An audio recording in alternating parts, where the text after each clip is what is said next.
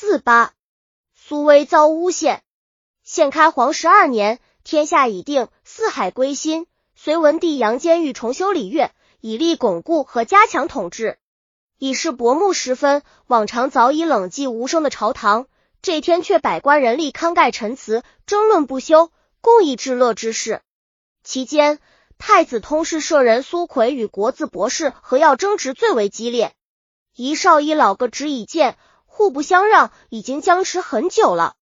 一个是颇负盛名的少年俊秀，一个是德高望重的儒林奇素。二人都精通礼乐，意见虽然相左，但持论都有根有据。文帝感到非常为难，只好根据多数朝臣的意见来定取舍。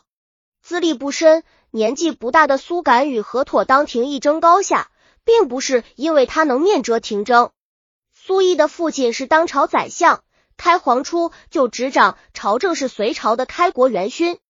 平素文武百官都争相依附苏威，这次议乐无疑又给他们提供了一次讨好宰相的好机会。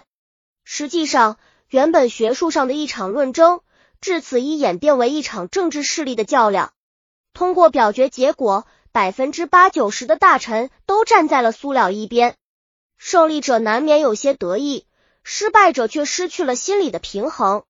何妥勃然大怒，他气冲冲的说：“我当了这么多年的侍座先生，如今反败在一个乳臭未干的毛孩子手单。”何妥与苏威早有积怨，数年来上朝议事常常发生争执。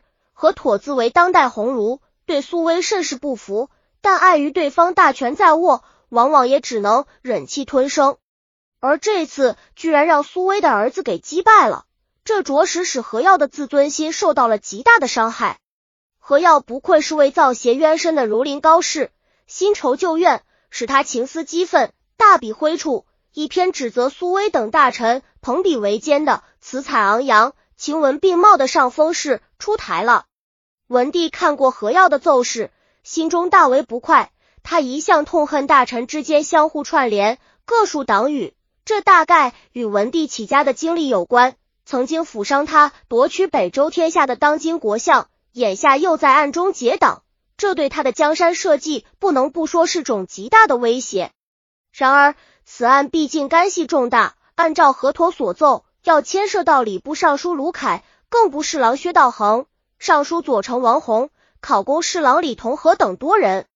为慎重起见，文帝特意派皇子杨秀。上柱国于庆泽等人对苏威朋党案进行联合调查，同时将卢凯等人交由御史台审理。对苏威的调查很快有了结果，调查者列举了苏威罪证的事实。尚书省中都称王弘为世子，而称李同和为叔王李二人如同苏威的子弟，可见关系非同寻常。有位叫王孝义的儒土，本是国字学请来担任书学博士的。吏部却遵照苏威的判，任命王孝义为府内参军。还有苏威采用种种不正当手段，提拔他的几位族弟为官等，证据似乎确凿无疑，证明河陀所奏并非无中生有。文帝顿时天威震怒，他命令苏威当庭诵读《宋书·谢嗨传》中关于朋党之案一段。苏威吓得魂不附体，慌忙脱下官帽，连连急头请罪。文帝却只愤愤地说：“现在请罪已经太晚了。”当即免去了苏威的官爵。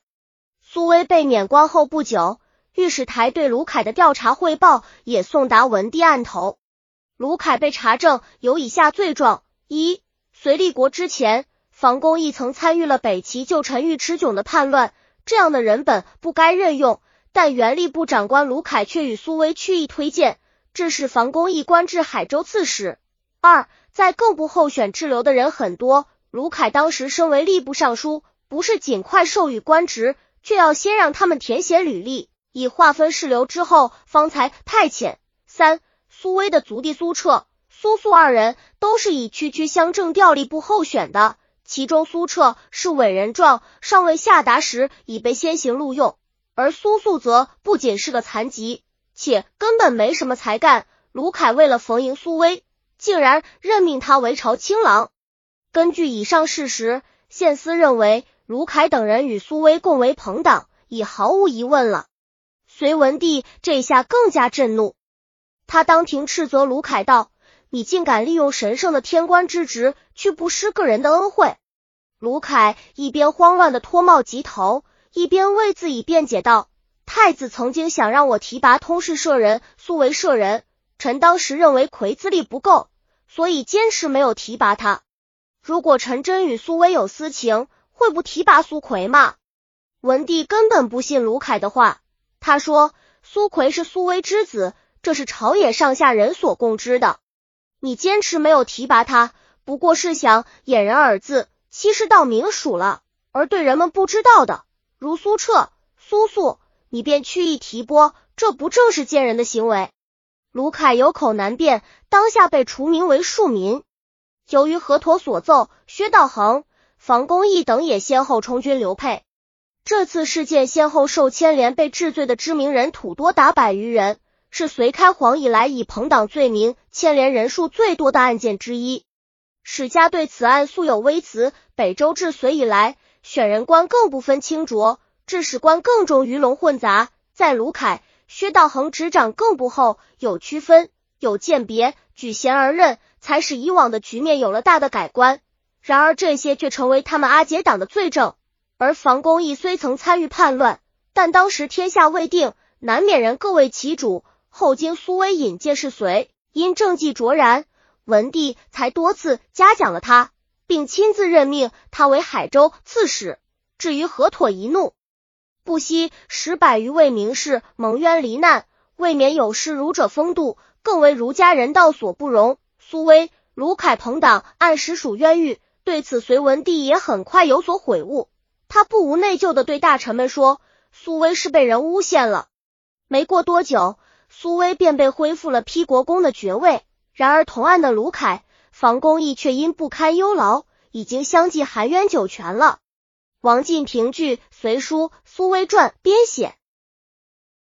本集已经播放完了，喜欢的话记得订阅专辑，关注主播主页，更多作品在等你哦。